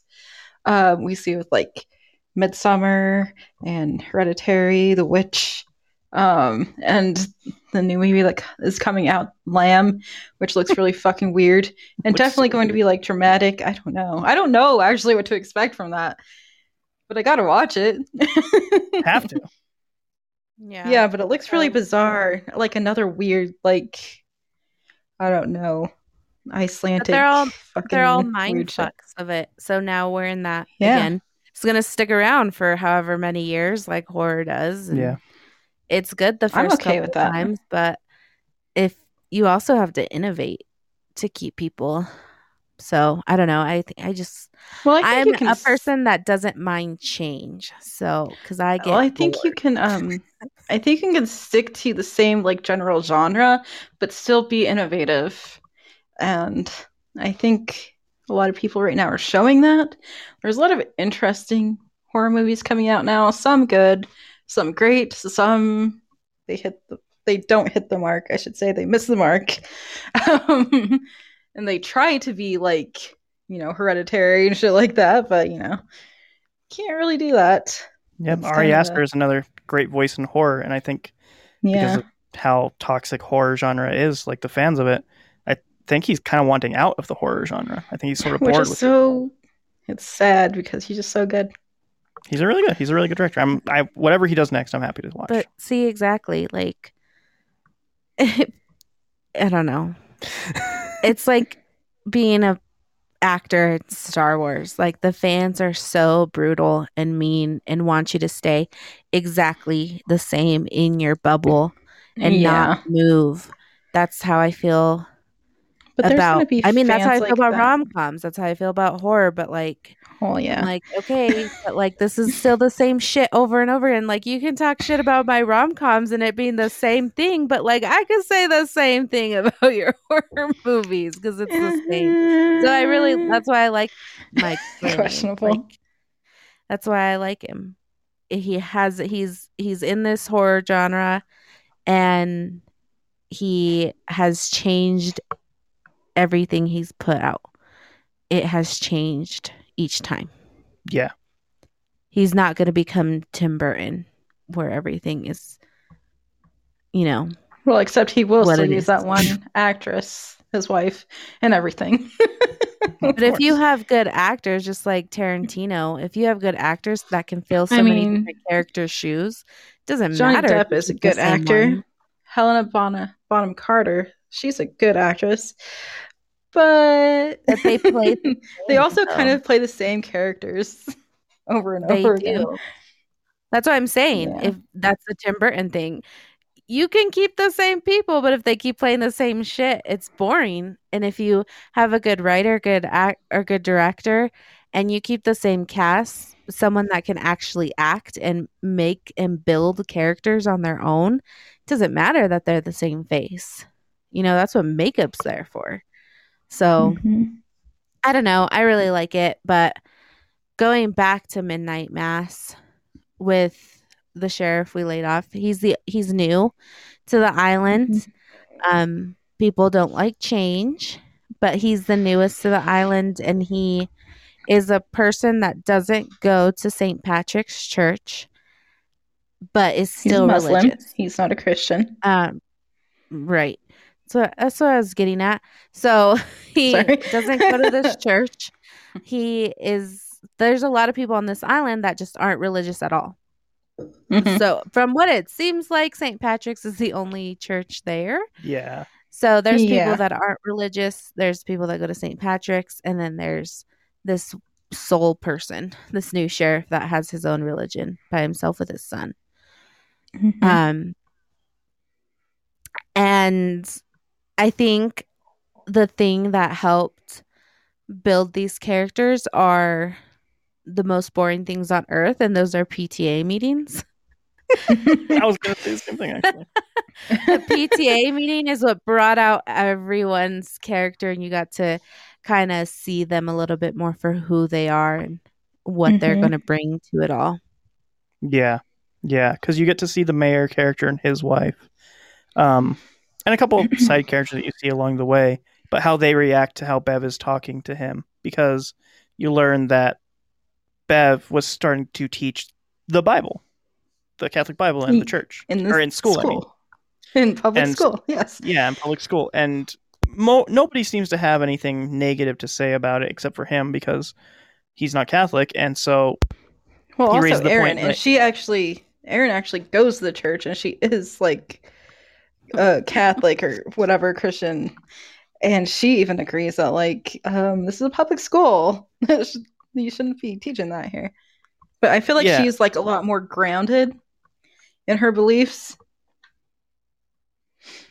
yeah, she is more the other gra- people. she is more grounded. Um, but I like I think what's the most interesting part about it is that he the sheriff tries to go in there and reason with Bev and like, hey, it's like Mhm. I'm, not saying that I don't want him to learn these things. Hell, I went out there when I was a kid and I started learning about all these different religions. Like I I Yeah. explored everything. I tried to find God where I could find God, and this is where I ultimately found him was in this. I'm not afraid Mhm. of my son going out and finding God. I want him to find God. But I don't think this setting in a public school that's not supposed to have anything to do with religion is the right place for it. Mhm. Like if I were to come here and start teaching Muslim beliefs to all of the other children, you would have a problem with that, right? Yes. And then that's when she starts to not let anybody else talk, and she starts which is what she everybody. does that's what she does when she feels confronted even the like the little but she like pulls out her fucking bullshit, like force feeds it to everybody. She doesn't let anybody else talk. Oh, she's the worst. yeah, she just immediately starts quoting all of the scripture and trying to be like, see, and- the scripture here exists, so I must And- be right. and only when that those particular scriptures like suit her narrative, I guess. Yeah. Which is what we see a lot, like in real life too, sadly. But Yeah, and you see it throughout her character throughout the rest of the show. Is she'll continue to keep trying to use scripture to justify all of her actions. yes, See, that's why that's why she reminds me so much more of a Baptist Totally. agree. person. yeah, Because like absolutely. Catholicism, we read the same readings every year. Like there's a calendar. Okay. it tells you what to read, when to read it. Um, and each obviously whichever priest you get, you get um the story out a little bit differently, but it's all in the same meaning. But with you know other variations of Christianity, specifically baptism, where you just read the Bible and uh, you're like, "Oh, this is what it means, and th- because this is what I say it means, and so it, she just didn't remind me of anyone I'd have ever met Yeah, I think that, that yeah, that's something that I thought was really funny. in Just- the Catholic Church. Sorry, I've definitely met one of her. Yeah, yeah. I think that was something that was like us getting married and like going through a lot of like Catholic classes and stuff like that, Catholic school classes for getting married and stuff, of just like how uh, regulated everything is in the Catholic Church in the sermons. Because growing up, that was definitely not the thing that we got from the Baptist Church. Uh, it was always like, hey, like the pastor needs this day and this day because he has to write his sermon out. Like he's he almost is like writing a speech every single week, essentially Mhm. and justifying it through scripture. So like, yeah, the Mhm. I totally agree with you 100%. The Bev character is like Baptist through and through. yeah, yeah, and why and and more so i was like kind of getting that vibe too towards the end when she becomes more vocal about things Mhm. where it kind of flips it's not even i think it's like episode five where bev starts you know citing scripture to the priest and he yeah. listening to her and i'm like that's not how it works like not that priests don't learn, right? But like it's exactly what you said. Like Baptist people, I'm going to write the speech and I'm going to relate it to the Bible and it's going to make sense. Whereas eh, Catholicism is like, here is the Bible. How do I make it make sense to people? yeah. You know? And mm-hmm. so, yeah, it's just, I think that was the, probably the only thing that wasn't, I had never seen. And even in the end, when like I don't know, I just I I gotta say I don't feel completely satisfied with how they entered her character. I really wish somebody would have like given her I don't know. I was pretty fucking shit. delighted. I mean, I it was nice really to see it. it. it. was nice to see it because she went out like a fucking coward. Um, but I also wish more people would have spoken up. I know it may have not mattered because she would fucking twist shit around anyway, but yeah, I Well, know, I think I that know people didn't I even think like the right her. so- people I think the right people spoke up. I think they did it at the right time. And sometimes it wasn't even them talking. It was just them doing mm-hmm. something. And so you just kind of have to get them at the point where it's just, you know, the end. And when you start, you know, making your word kind of go into the Bible like she was, and when she started like at the very end reading or quoting revelations and like how everything comes down i'm like but not by you like this shit didn't start Yeah. because of you yeah she's very like do you think you narcissistic and like narcissistic narcissistic and child and she has like this self-righteousness that is the worst kind of fucking religious which Erin also points out at some point um like people definitely talk about how much she's awful but yeah Yeah, like just- everybody, every character in there agrees. Like she's awful, but like she's not actually doing anything technically wrong. I just don't like her. It's kind of everybody's point of view at it. Yeah, she's and I guess worst.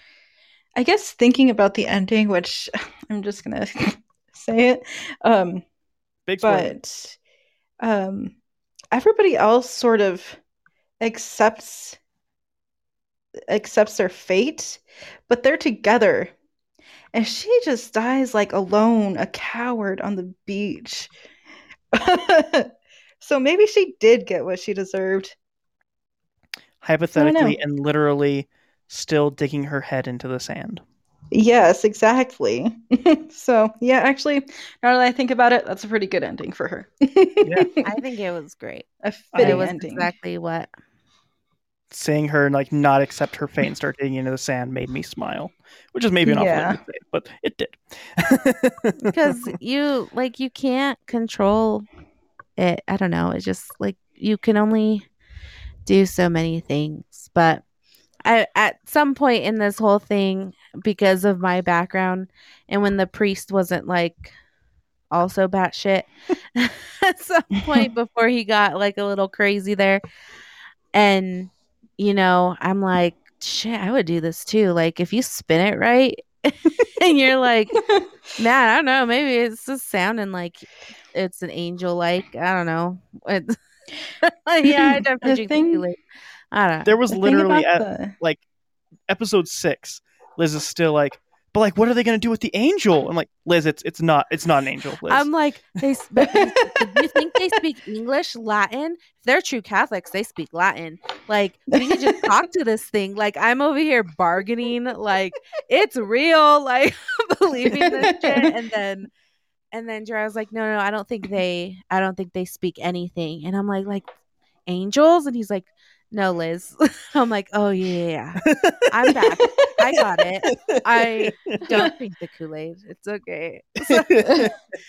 So I don't know, But- but, it is because you know it is that type of this is what I'm gonna say and this is how I'm gonna relate it back, and it's I'm gonna make it believable, which which is why I think Catholicism is probably one of the hardest religions to accept because we don't like we read out of the Bible, but we don't read out of the Bible and then like directly interchange it the way people you know want to to build a story on from a story. So Yeah. Which Mhm. I want to say the show. I was iffy on the show. Like I was back and forth on whether or not I was liking it until the first AA meeting with Riley and the priest. yeah. That first AA meeting made me say like, okay, I love this show because mm-hmm. the way that the camera work goes along with what they're speaking with. It, everything feels like when when Riley's speaking about religion and his views on it. There's all this Mhm. negative space. I would say 80% of the screen is just negative space. There's nothing happening there. And Riley is so small and insignificant in this entire frame while he's talking about God. And I just thought it was so perfect. Mhm. I also liked how he sort of brought up the non-religious versions of like um AA, I guess, because like like I've never been to AA, never felt the need to, but I there is this one thing about AA in which most of it is very religion based, and I think it can lead people down the wrong path. It's not for everybody. It's not for everybody, but like it's mostly That's- like That's most of what you're going to find is like religion based AA. And there's a reason for that. It was like just like if you look at the whole history of that program, I guess. Um but yeah, it's not AA is not like a one size fits all thing and that's sort of what it tries to be a lot of the time and yeah, especially if you're not religious, you're not to find any sort of solace or anything in that. I don't think that's necessarily true because there are a lot of non religious based AAs. I think in small towns, yeah, they probably are if they don't have resources because that is the only resource. And those are usually, you know, help others type of scenarios. So they are more religious based. But in big cities here and just, you know, having a background to it, they're not like I had a friend that went to rehab and I literally asked them, I'm like, so you like Jesus now or, or what? and they're like, no, like they don't push that on you. You don't like you can do it if you want to it or you don't have to. Like and they f- help you find the right therapist, they help you find, you know, the right meetings that makes it fit your Mhm. needs because why would they make you go to, you know, places that's not. So it makes you it helps you find it. Um and so, but I do think, like in small towns, and it's, it's a perfect example, right? The one, Mhm. the AA meeting he went to on the mainland, was it religious? No. But the mom talked to the priest and he's like, hey, so you don't have to travel so far. We can build a chapter Mhm. here, which is exactly who does it. So in small towns, yes, I can see that, but it's not like Mhm. that everywhere. They're not. It's no, but I like still think that. it's a um I still think it's a problem. but anyway, that's just my hatred of religion in general anyway. So I'll fucking complain about it all the time. anyway. Um I did want to go back to the priest though. Um just his his character and I guess his morality. Because I feel like throughout the whole thing, I feel like he has a lot of good intentions. And he feels like he's been given this gift but he doesn't always make the best choices. Um, but I still feel like he's uh, he's not evil No, I never get the feeling that he's purposely. things. Yeah, I never get the, pur- the the feeling that he's like purposely trying to hurt anybody. In fact, he goes out of his way to keep telling people like I don't want to hurt anybody. Uh, And I believe him. I believe I believe that's that's something that I think is really important to say about the priest character Paul. Is Mhm. I 100% believe him when he starts like saying everything basically. Like he doesn't want to hurt people. Like he fully believes that everything he's doing is the right thing Mhm. until until he doesn't. Until he doesn't and not like that. and not like in a bev way where she thinks everything she does is like the best thing. Right. and like he thinks he's literally- wrong but he thinks he's literally just trying to help people in the way that he knows how to. Yeah. He's using like this i guess gift if you want to call it that to help the people that he cares about the most. And even the people that it's like an interesting contrast because he's compassionate towards people that are not even part of the church or that have the same belief system. Whereas bev she's like the complete opposite. She's like if you don't believe this then well you don't even deserve life. You don't deserve to be here. Um and it's really yeah it makes Well, me hear more. Well, that's what that's what it is, it's just though. interesting like you're not contrast i supposed to be mean to other people. So that's why Exactly. and she didn't she didn't remind me of a Catholic. She reminded me of a Baptist because of it too. But I was gonna say something I forgot. Ah, I'll come back. But yeah, I think that's the most important thing to take away with the priest character is that he's believable in everything that he's saying. And I I never actively distrusted his character at any point. Even once I know he's like started to uh, things that are questionable, I still didn't distrust him. I remembered. So it was off of what you were saying. Because I told you, I turned to you and I'm like, okay, if a miracle was happening, like if he thought truly, he would contact the Vatican and, you know, start researching this stuff. And it's not until later you find out why he actually did things. And I'm like, okay, I get it now. Yeah. But I was like, you know, like, no, if you actually thought this is a miracle and it was happening literally to you, you would contact somebody because the church, specifically the Catholic Church, has you don't even know how many levels to prove that something is, you know, miraculous or even to prove that something is demonic. There's just so many levels to it and I just I couldn't believe that somebody that believed in it so much wasn't like, "Hey, we need to check something out of what's happening and my, you know, everything that's happened to me." I was just that always threw me off until the end and I'm like, But- "Okay, I get it. I get it." I- but that's the thing. now. I don't know if it really mattered to him if it was quote unquote demonic because it was helping people. No, he It didn't think it was demonic. He, he thought it was miraculous. He thought it was a miracle.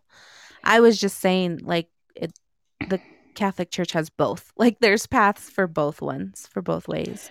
Well, even if it was, even if he did think it was like demonic, like why is it so bad? I don't know. Like maybe that's just me though. I don't I really know wasn't how. saying that, but Sorry. um, but it makes sense at the end, and also why I really liked her speech at the end. Which person? Um, Greenes. Erin. Erin Greene? Yeah. Greene. Mm. They always call her Greene. Yeah. so. Um, that's why I really liked her speech at the end because it takes the self out of it. It's taking yourself out of the whole scenario. Um, which is why bad things happen, which is why it makes sense why the priest did what he did. It makes sense why he didn't call who he should have called. And everyone else, you know, doing things for themselves. Um, except maybe the only ones maybe were um Riley's parents. I think Yeah. they were I feel like the only ones that were in it for their kids.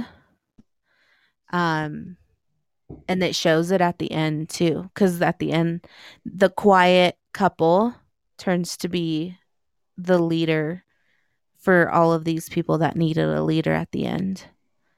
So I don't know. Plus, also, like, you know, when the ones that, when it, it, the ones that it didn't happen to them died, I was like, "Oh, God, please die first. Like, I want you all to die first, just so you don't have to see everything happen. And they did, which made me really happy. But I was just like, if anything, you deserve to not watch other people suffer in the end, at least. Yeah. Um, I don't want to super spoil the ending to like exactly what happens, but the one thing I will say, one thing I, I guess I want to discuss because we're getting up to the two-hour mark here. Before we get there, we obviously won't be able to Mhm. discuss this whole the whole series, which is fine. I think everybody should go and watch it for themselves. It's fantastic. Yeah. Um, going back to Chekhov's gun, uh, or in this case, I guess you would call it Chekhov's poison. it's it keeps it keeps being brought up over and over and over again, even from episode one, that in the supply for the entire town is all this poison, and the person who has the easiest access to this poison is Bev, Dun Mhm. dun. the person who is considers herself at the very least to be the most righteous of everybody, and you get to see that she's very hateful towards uh, Collie, Bill Collie's dog, uh, at the very first Mhm. episode because she claims that it bites at her, Yeah, it snaps at her. snaps at her, and so it builds up that that hatred of her or that like underlying seething hatred that she carries for everybody that isn't herself, basically. Mhm. Mhm. and it plants into your head that she used the poison to kill the dog in episode two, I believe it was, right? Um, I think so. Because the way that the dog throws up, and you get and you learn from an autopsy later on from the sheriff, like, yeah, we learned that the dog ate the poison. Uh, sorry, Collie, we can't actually accuse her of this thing because there's no proof that she did this on purpose. And he's like, I believe you, Mhm. and I'm with you. I don't like her either, but I can't say this was her without any doubts at all. So I can't do anything. hmm And this leads me to my biggest thing of I don't understand exactly why this happened, but I know this is what had to have happened. I'm going to say a bunch of things here, and it's going to be huge spoilers. So again, giant spoilers for a bunch of general plot stuff.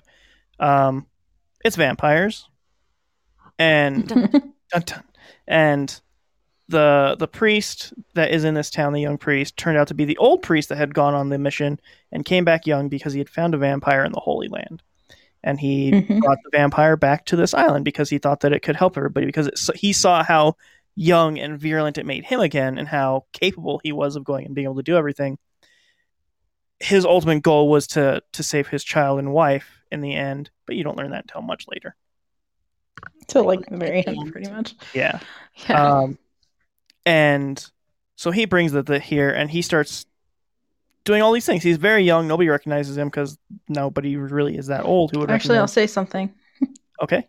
Not actually his wife because he's a priest, but Right. Not actually, Yeah. his wife, but the closest thing to it. hmm yeah, and it was like a secretive thing. But anyway, Um, yeah, and so he brings the the vampire there, and it turns out that once you, because uh, I don't know anybody who doesn't know vampire lore, I guess I'll explain a little bit. In order to become a vampire, you have to drink the vampire's blood, and that makes you become a vampire.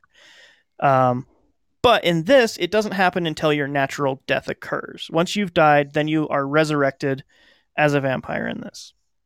it depends on the lore. But yeah, Yeah, in this, I'm saying specifically in this. yes.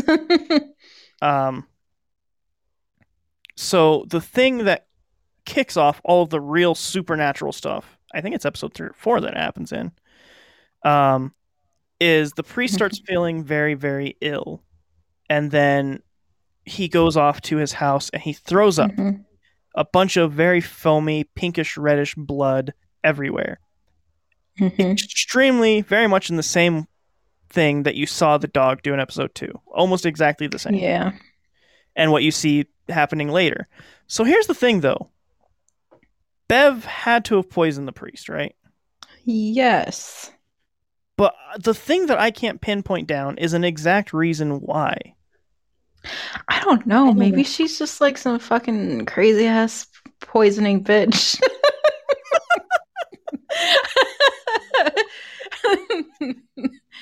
um, maybe she didn't like him much. Maybe she thought he wasn't as righteous or anything like that. I don't know. Um, but yeah, that's actually one of my questions too. But I don't know how she did it.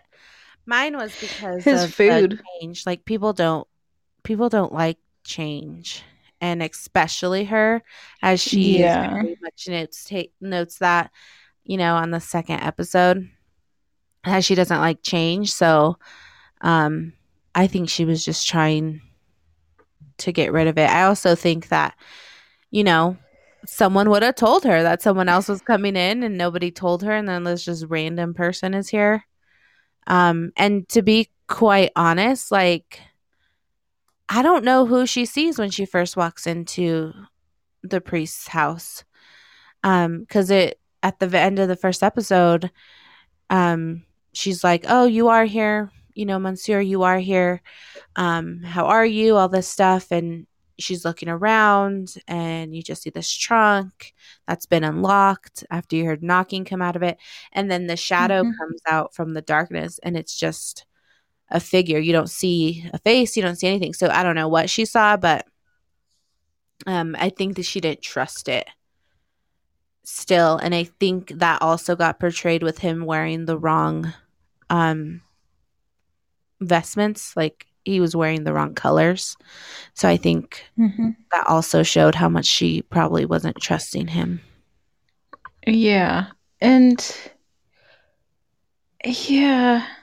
And I think I think there's a point where he realized that she was doing this like right after I guess he died and he's like in his bed and he brings her he brings or she brings him soup and then he's like I'm starving. I don't know if this is cuz he's like, you know, vampire now. He doesn't eat real food, but like he side eyes the soup before he does it. Like he could like sense that it's poison. I don't really know.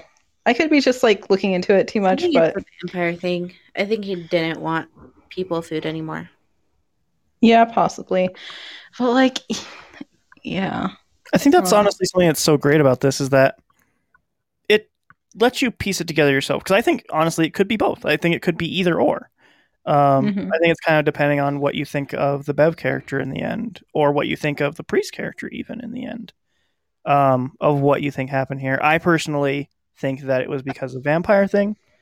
Um, but I very much could see the him knowing it was poison thing because he doesn't seem to know he has a taste for blood until later on. until it happens. Yeah. and he's like super exposed to it. But yeah, I think that that's also one of those things that end up being um, really telling about the priest's character is how much he lies to Riley, and even when he says how he's how forthcoming he's going to be, he's like, uh, "It's all out on the table now. I'm going to tell you everything, Riley." He still tells Riley he didn't feel guilty about the kill that he did whenever he was caught feeding or anything like that, and Mhm. almost guilts Riley into being okay with his fate. Um, yeah, because Riley, as as we set up already, and as the show sets up, literally like we said in the first two minutes of the show, that he's killed somebody, and so the priest, like, again, giant spoilers, huge huge spoilers. Um, Riley at this point has been turned into a vampire, and there's this whole meeting that Riley and the priest have about what Riley should be expecting from here on out of being a vampire, and that he's been given this huge gift, and it's his job to explore it, and that the priest trusts him to do so, and yada yada yada. And so the priest is telling him, like, since we're being honest with each other, I didn't feel any guilt by feeding on this person. I felt nothing. All I felt was joy and this amazing feeling, but no guilt because I know it's what I needed to do. How does that make you feel, Riley? And he keeps yelling at him, keeps yelling at him, like asking him what he feels about him not feeling guilty. and Riley just keeps saying, angry, angry, I'm pissed off. And he's like, no, Riley, how do you actually feel? And finally, Riley's just like, jealous and that's kind of like a Mhm. heartbreaking scene too. That that just one line of jealous is very heartbreaking. Um, but even then, like I, as much as I trusted the priest, knowing now exactly everything at the very end of it, the priest just lied about everything. That's kind of his he thing. did. Yeah, Even when he claims to be telling the truth, he's still just very much lying about everything.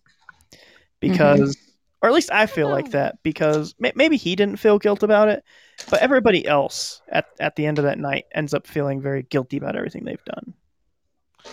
I think that's Mhm. when he feels guilty. I don't think he was lying to Riley at that moment. I think he truly didn't because I think then is when he was like, This is a miracle. This is a, you know, God wanted us to do this. God knew that I needed this. So I was, this is what I had to do. And then at the end with everyone else is like, Okay, maybe we didn't do the right thing. That maybe this wasn't right. I think we did it wrong. And that's when the guilt comes in.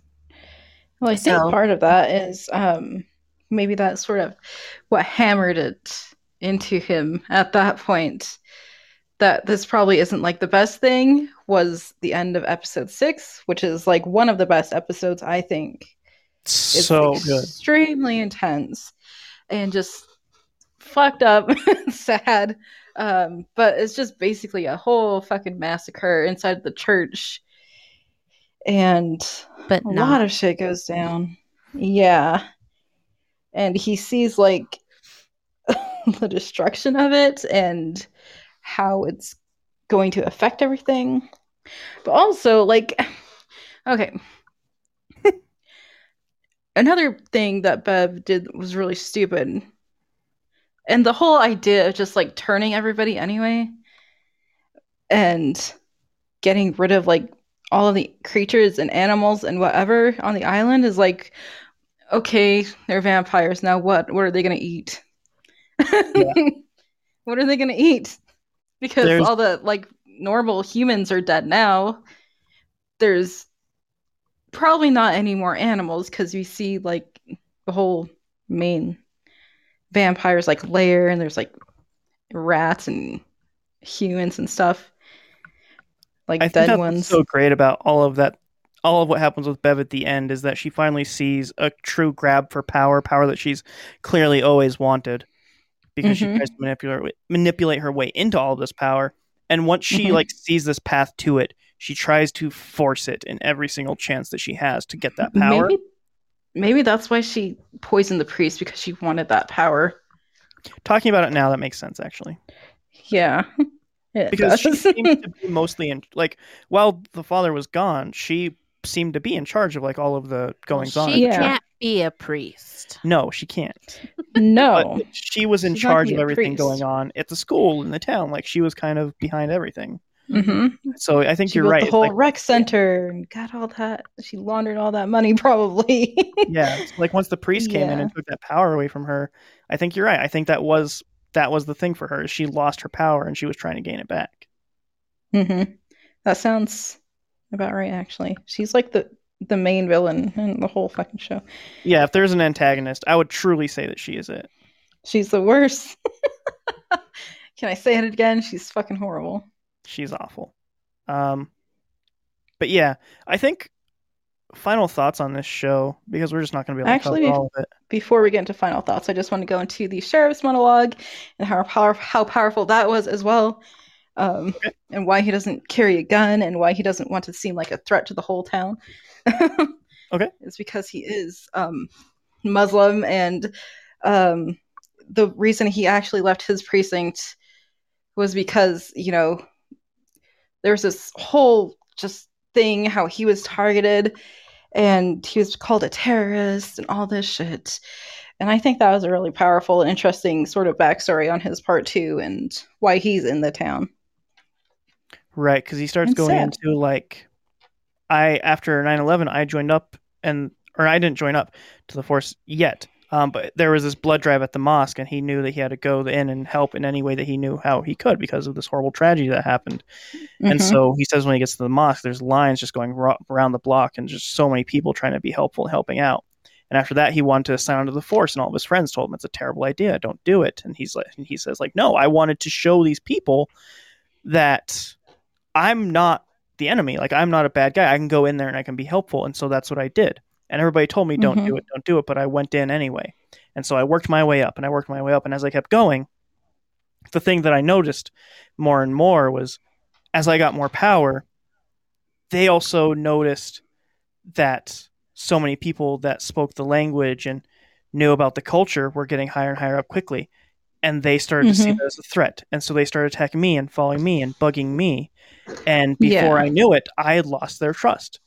And before I knew mm-hmm. it, I was demoted. I was on the night shift. I was in I was out of civ clothes again and I was in a uniform. And I just knew that I had to change and I knew this gig was here and I had to take it. And I begged and I pleaded and I pulled all the strings I could and I got this job out on this island in the middle of nowhere because I thought even at this point, maybe, maybe I can just move the needle one millimeter and I can make things a little bit better. Mhm. And that's why he doesn't carry a gun because like I don't want to show anybody that I can be a threat and I want to be that friendly sheriff. That's why I help people. That's why I talk to people. Um, Mhm. I'm not doing the speech any justice. It really is a great. It's a, Yeah. it's a monologue of his entire backstory, but it's absolutely fantastic. watch it. Mhm. Uh, I think every character gets a minimum of ten minutes of monologue about about them and who they are and why they belong where they belong. And some characters get almost an entire episode of monologue, which I think is also great. Mhm. Like Liz said, I think the priest character you hear probably like a sermon and a half out of him through this. shit. yeah. Um, but even though this, again, even though the show is very religion based, I didn't feel like it was trying to force anything or shove anything down my throat. And um, yeah, there's a whole different. It shows that there's uh, so many different sides, and I think that's good to show sometimes. I think Even though I'm very bitter about religion in general and just all of it, but couldn't tell. Um, I think the, the antithesis of like the opposing sides of the religion is I forget which episode it is. I think it's episode four. I want to say That Um, happens. What? where Riley and Erin have the conversation about death and what happens. Mhm. Yeah. I think that that is the thing that shows the most compelling parts of both sides and how they view religion and life and life after life, if there is that, Mhm. and what they think happens. And I think that both of them equally get a beautiful monologue that I think encapsulates more or less, in my opinion, anyway. Maybe uh, probably other people probably have different opinions on it, but I think it encapsulates both sides of religion and non-religion about what you think the perfect thing of the ending is of your ending of life ending. Um, Mhm. And coming from two, you know, yin, yin and yang people, where Riley was the altar boy, he believed everything. he got, you know, the shitty thing happened. He read all of the Bibles, Qurans, whatever, you know, he read them all searching and he didn't find anything. So comes back non religious. Whereas Greene was non religious growing up, worse, you know, bring up, um, leaves, comes back and is on, you know, religion side. So Yeah, they're they're great opposite sides of the spectrum, and that, I think that one scene just shows like how powerful I think the writing is. Going back to what you were saying about Mike Flanagan, like the writing, as much as the acting is honestly incredible, and if I don't see at least two of these actors get an award next season, I'm going to be livid. um, I think the writing really shows that like it feels personal in a way. It feels like Mike Flanagan coming out there and being like, "These Yeah. are the things that I've been struggling with," and I've been well, apparently it is. So yeah, it, that's it exactly what like it a is. life's work of writing of him like being able to, like this is the best way I can Mm-hmm. put all of my thoughts on both sides out on the paper, and that's it. Like not judging in Yeah. either way, but this is this is the best that I can do to explain my thoughts on both sides, and I think I think it's Yeah. the best version of that I've ever seen in media. In my in my opinion. Yeah, not really taking any sides, just showing. Them. Yeah. yeah. I think that that's ended up being so they are. beautiful about this show. Yep.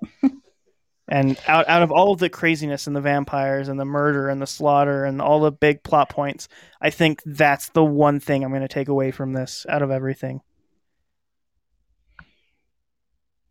Like the whole religion thing. Yeah. Yeah.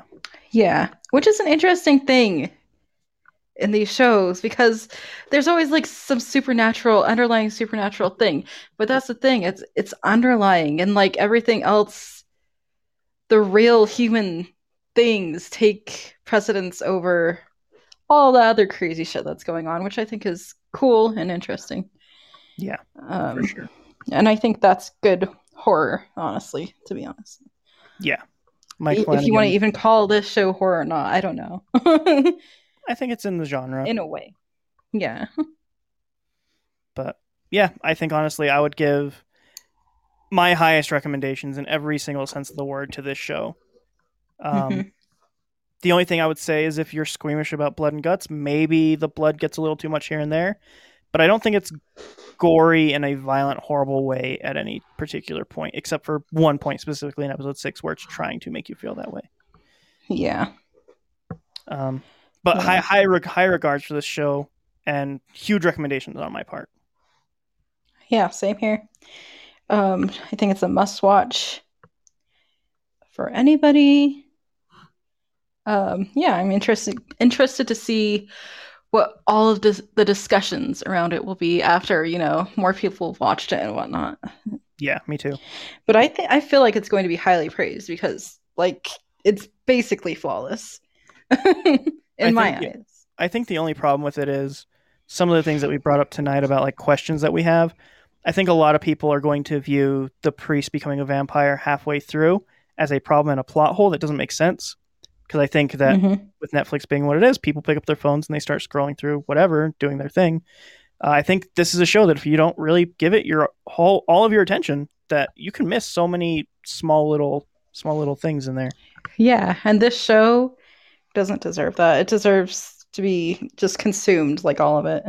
Yeah, it's great. What, what do you think, Liz? It's a show, guys. I'm just kidding. um, Wow.